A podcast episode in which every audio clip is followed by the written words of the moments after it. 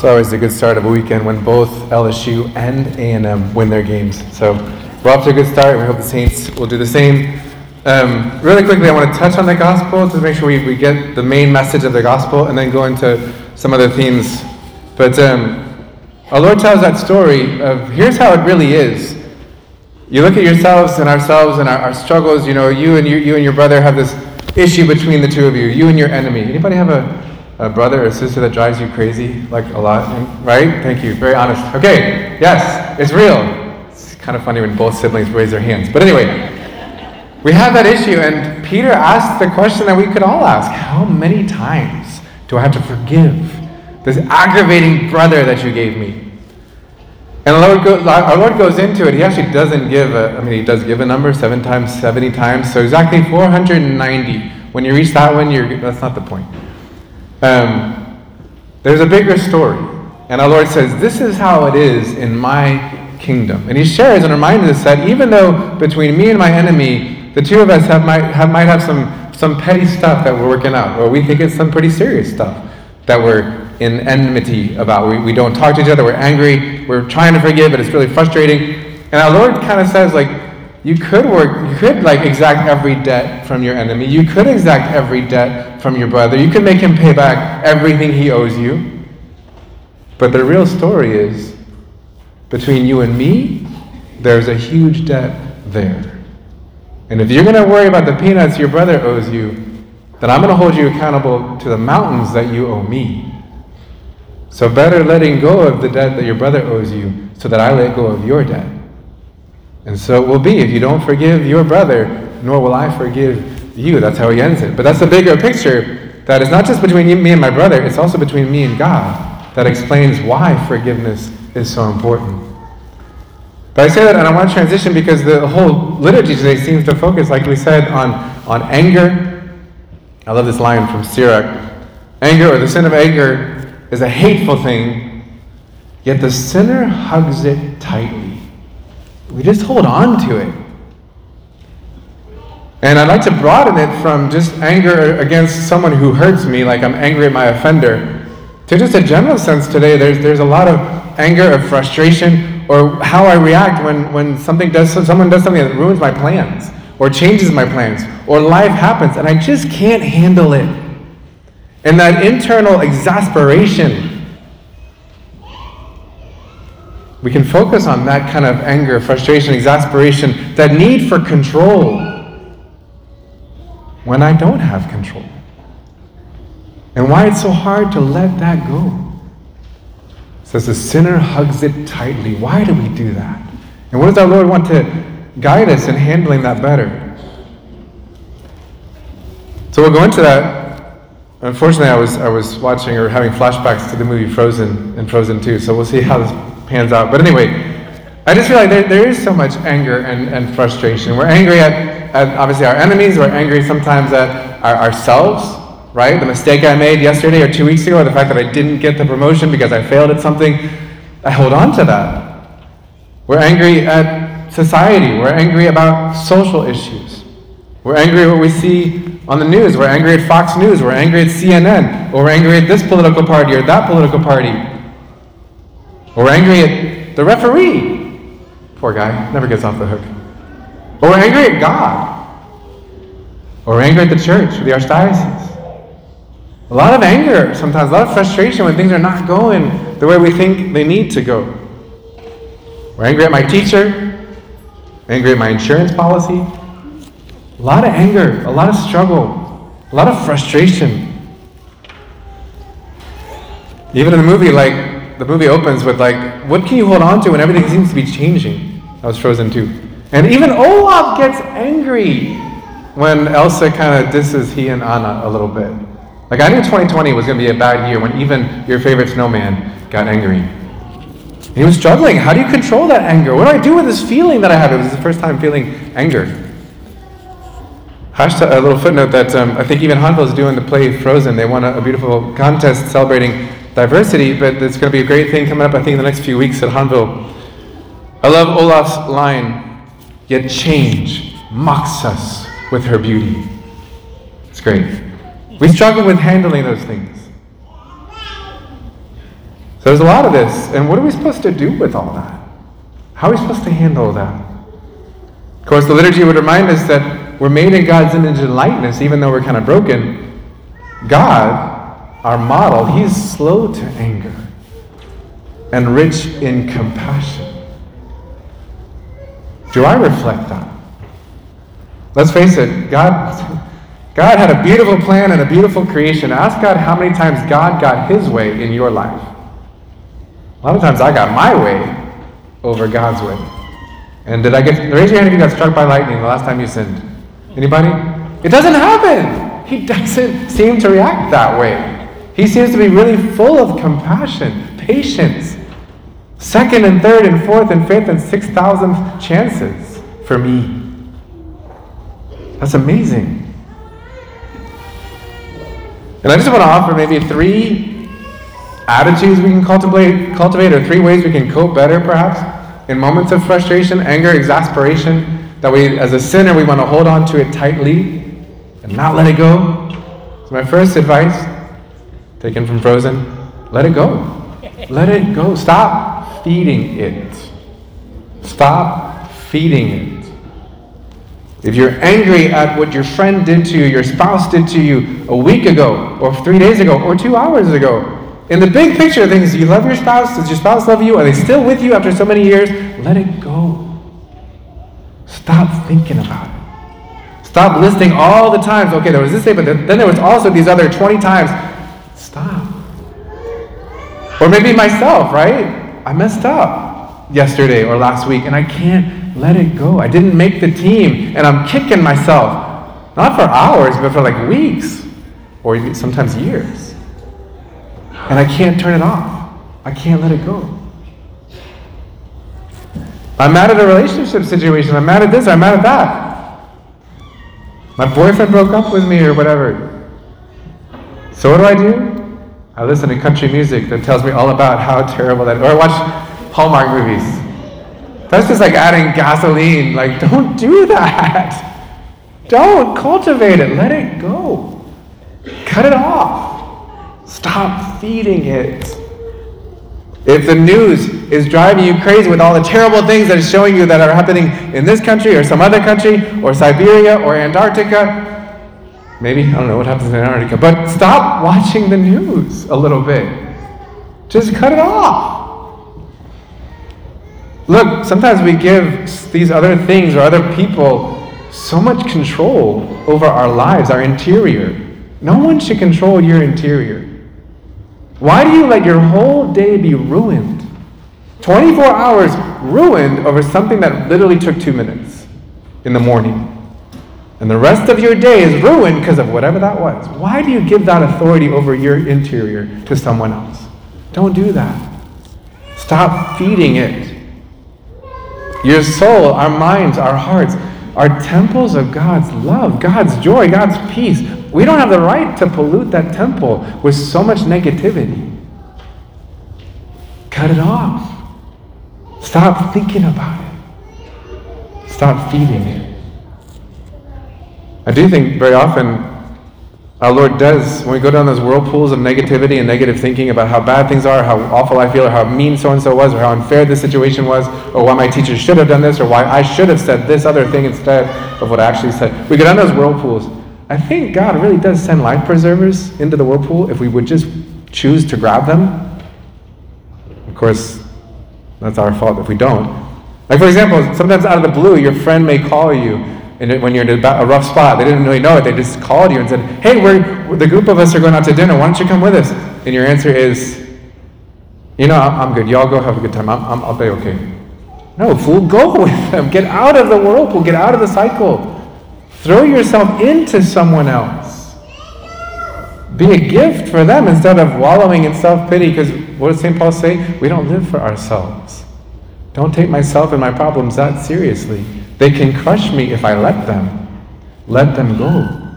Stop feeding them. So that's the first part, first suggestion. Second one, focus on what I can change. Focus on what I can control. That's right in front of me. Stop replaying the replay because the game's still going and get into the moment now. and focus on what I have right in front of me right now to make that difference. I'll read to you something that someone else wrote. It's kind of dark, but actually has a, a light at the end of it. I've seen dark before. This is someone who went through a really rough change, lost someone, and just really struggled. I've seen dark before, but not like this. This is cold. This is empty. This is numb. I'm smiling. Somebody might pick up on this. The life I knew is over. The lights are out. Hello, darkness. I'm ready to succumb. Can there be a day beyond this night? I don't know anymore what is true. I can't find my direction. I'm all alone. But a tiny voice whispers in my mind You are lost. Hope is gone. But you must go on. Just what? What? Do the next right thing. Take a step. Step again. It is all that I can to do the next right thing. I won't look too far ahead. It's too much for me to take. But break it down to this next breath, this next step, this next choice is one that I can make. And with the dawn, what comes then? When it is clear that everything will never be the same again. Okay, you gotta watch the movie. Sorry, Frozen 2. Anyway, then I'll make the choice to hear that voice and do the next right thing. Because sometimes that's all you got. Focus on what you can do, what you can control. First of all, always, when you're facing those situations, pray, because that's always something you can do. So do it, bring it to God. We get frustrated with our political situation sometimes, or the social situation in society, and, and we're like, oh my gosh, why doesn't, why doesn't this happen? Well, all you can do is vote, so vote and get it out of your head because there's nothing else you can do. Stop thinking about it and do something what you can do. We get caught up in, in what so and so did to me. Well, have I even talked to the person? I, even, have I even tried to address the situation? I mean, I went to Facebook and gossiped with my friends about it, but did I actually approach the person who hurt me and try to hash out what happened? But if I can't change the person who's hurting me or the situation that's out of my control, I can't change my spouse, can't change my brother, who can I change? Right here, I can change me. That I can change. Focus on that. I lost something, something was taken from me, I didn't get what I was hoping for, the toy that I wanted went to my friend instead of me. I can focus on what I don't have, or I can focus on all that I do have, because I have a lot. I can change my focus. There's a moment in the movie where they've kind of been like evacuated from their city because of whatever earthquake, and Olaf is, is with the little kids. And he says, This is called controlling what you can when you feel like everything's out of control. It's a great lesson for us. When you can't control things that are hurting, you try to focus on what you can control. When you can't control life's unfairness, you let go of your need for fairness and you focus on what you can make a little better right in front of you. So stop feeding it. Focus on what I can control, what I can change, what I can heal. And then lastly, going right to the gospel message, replace that need for control, that need for fairness or justice or, or vengeance or equality, whatever, replace that with compassion. Rich in compassion. Slow to anger, slow to controlling, and rather swift in compassion, in love, in mercy. Give the person or the situation the benefit of the doubt. Raise your hand if you've ever received a text message that really made you angry. Anybody ever received a text message that really made you so upset, or an email? You could, you could, do, you could, you could, if you want to, reply, right, right away with all that anger into that text message and just kill the person through the text message. Or you could stop, give the benefit of the doubt, and say, maybe this person was thinking something a little different when they wrote those particular words. Why don't I call and find out? Or just let it go anyway the benefit of the doubt. in all of our relationships. The way God has given me the benefit of the doubt so many times, right? Father, forgive them. He knew not what he was doing. Yes, I knew what I was doing, but he gives me the benefit of the doubt.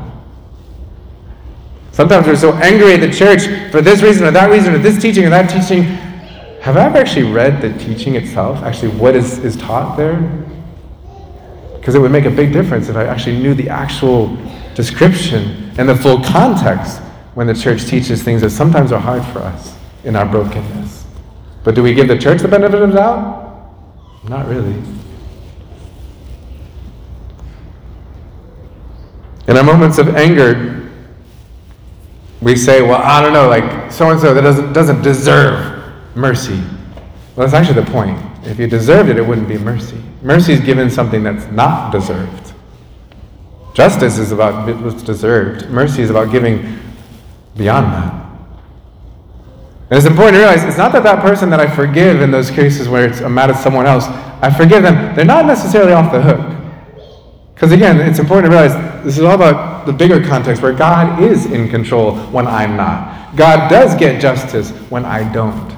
So forgiveness, like Jesus said, it's not so much that me and my friend, we're not going to figure it out between ourselves and each one get to hit the other so that we're equal. It's rather realizing that I owe God, let's imagine you owe God $6 million and your friend or your enemy owes, stole from you $1,000.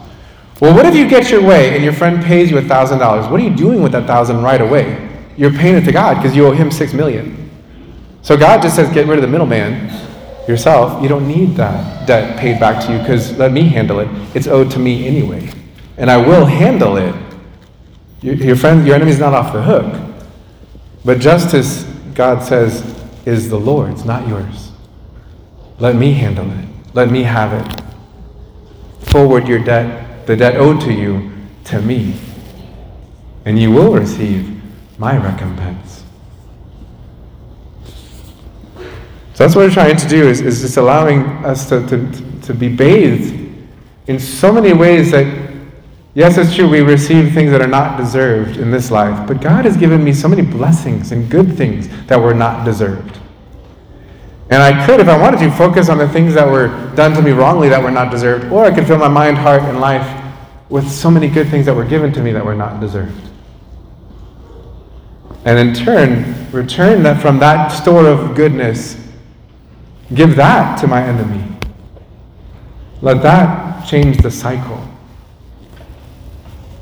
But God, let's face it, the full story, right? Like, imagine you're God and someone hurts you, and you just know that he did this, so he deserves this, this, and this. I'm going to hit him. I'm going to take from him. I'm going to do to him what is owed.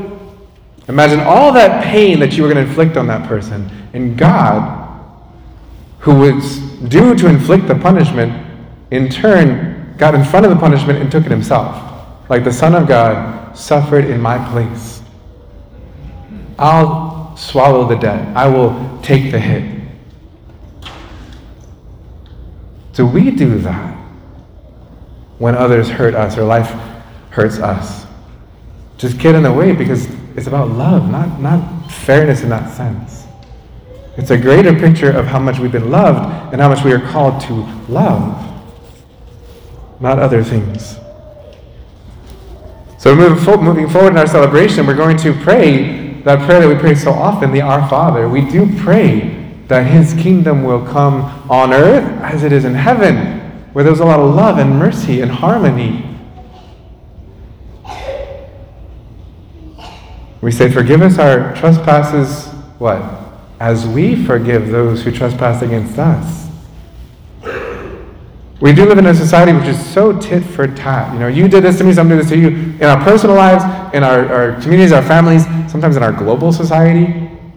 One of the petitions today is about praying for the Middle East.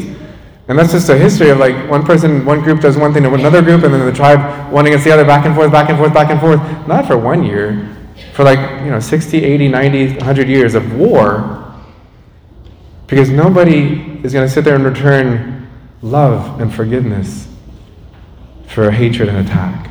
We don't know how to do that. And our Lord is revealing to us if we would listen hey, there's a secret out of that cycle if you want to know it. There's a secret out of the whirlpool if you want to discover it. I'm sharing it with you. We want to get out of that cycle. In the brokenness and, and, and tension and anger and, and hate and wrath and, and anxiety in our hearts, we want to go to the source of God's mercy. Go to confession. Bring it there for the healing that comes from that. I don't know if I said this earlier, but like, it's true. Like, seven times, 70 times, you're supposed to forgive your brother or sister who hurts you, but it's important to realize God has forgiven me a lot more than seven times, 70 times. And I need to experience that in the confessional. It needs to be real for me. That I'm there again for the third time this week, for the 20,000th time in my life, and I still got mercy. The priest never said, Oh, you're out of too many times. Go away. You, your, your license to confession has expired. It's always open, and there's always more mercy from Him. Why should it not be that way with you and me? Towards one another and even towards ourselves. The benefit of the doubt. More second chances, third chances, fifth chances, 20,000 ch- chances. To my sibling, the person at work, the person at church, the person at school, the person who aggravates me, whatever it is, our Lord is challenging us right there. This is actually one of the hardest teachings of the church. We get caught up on some of the other ones. This one's hard. But it's a central teaching of love and mercy. We're going to pray in the Mass. The rest of the Mass is, is really focused on reconciling ourselves, asking the Holy Spirit to remove the things that estrange us from one another. We pray for that healing. In your personal life, in your family life, in our society, let us really pray for God to do the miracle that we know we need to do but can't do it ourselves without Him. Amen. Jesus, Mary, and Joseph.